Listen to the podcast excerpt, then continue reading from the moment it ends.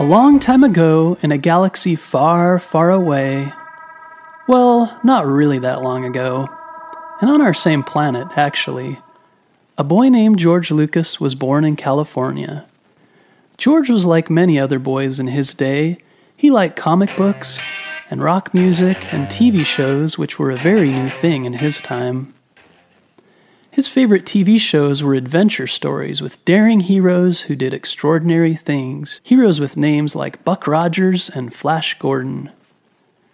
In order to buy his favorite things like comic books, George did chores around the house and earned a weekly allowance. One of his chores was mowing the lawn.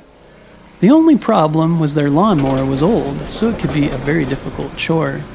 But George had the idea to save up his weekly money and buy a new lawnmower so the job would be easier. This is called an investment, putting money towards something that will help you later. When George was in high school, he started to love cars. When he was 16, his dad bought him a car, but made sure it was a slow car because he knew George liked to drive too fast. But George wouldn't let that stop him from driving fast. He hung around car mechanics and garages and learned how to tinker with car engines until he figured out how to make his little car drive faster. One of his favorite things to do was to drive around town in his car with his friends. He also liked to race other boys in his car. He liked this so much that someday he wanted to be a race car driver. But one day when George was driving home, he was driving very fast dangerously. Suddenly his car flipped over and rolled three times. George's seatbelt broke and he was thrown out of the car just before his car smashed into a tree. An ambulance rushed George to the hospital. He was so hurt they didn't know if he would survive. But it seemed to be a miracle that he lived, and after spending a couple months in the hospital, George got better. George decided being a race car driver wasn't the best idea, so he began looking for something else.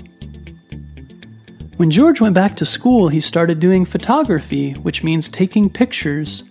He also decided to take classes to be a filmmaker. A filmmaker is someone who makes movies. George started making short movies, and people really liked them. He had an eye for making movies look good and coming up with interesting ideas. His first big movie was about teenagers racing cars just like he did growing up. It was called American Graffiti and to George's surprise, it won many awards and made him a lot of money. With all of his money from this movie, he started to work on his next movie. He remembered all the TV shows he loved growing up about adventures and space, and thought it would be fun to make a movie like that. His friends told him he should do a more serious movie. With, with all the sad things going on in the world at the time, George wanted to do something more positive and exciting. So he started to come up with names and places of his heroes and the faraway planets and adventures they would go on. He imagined space battles where ships flew through the space and shot lasers at each other. He dreamed up strange aliens and other creatures and made notes about their names and personalities. He would call it the Star Wars. After he wrote down all of the ideas, he needed to find a movie company who would pay for it. Many of the big companies he asked thought it wasn't a very good idea. They thought the Star Wars was silly, and no one would watch a movie about a space adventure. They also doubted whether George could do it. But George kept trying until he found a movie company called 20th Century Fox that liked his idea and would give him some money to make it. Next, George Lucas and his friends went to work improving their story it took them many, many months of trying new characters and stories. Sometimes George got very bored with the work.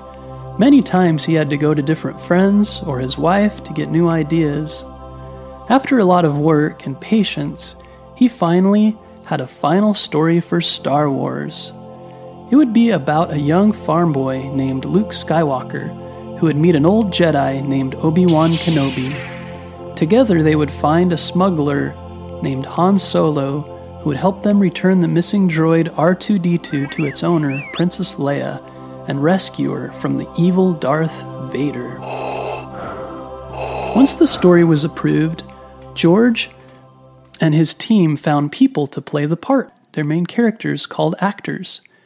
He also had a team of artists to turn his ideas into drawings so they could begin to make real costumes and ships and other things for the movie. When videoing, videoing the spaceships, nothing had been done like this before, so they had to do lots of hard work and thinking to make the spaceships and their battles look real. They had to travel to deserts and other places across the world to film all of the places for their movie. Sometimes it was very difficult. Sometimes there was wind or rain that destroyed their different props they were using, but they kept at it until they were finished. When Star Wars was finally complete, the audiences got to see it. George went to a theater and watched it with other people to see how they would like it. He really wasn't sure at the time how it would do. But at the beginning, when the music and the first spaceship appeared on the screen, everyone cheered. At the end of the movie, the audience cheered and cheered and wouldn't stop. They loved it. They were so amazed at what they saw. Nothing like Star Wars had ever been done before. People went back and saw it over and over. Many stood in line for hours just to see it again. George knew he had made a great movie, but had no idea how much people would love it. It became a box office hit, broke many records, and was the most popular movie for many years all over the world. All of George's and his team's hard work and creativity had finally paid off. They went on to make two more Star Wars movies The Empire Strikes Back and Return of the Jedi. Both movies were also very popular. There were also other Star Wars movies made after this A few years later, George dreamed up a new hero who was an archaeologist who went on adventures, and he named him Indiana Jones after his own dog, named Indiana. He made this movie with Steven Spielberg, and it was also a huge success.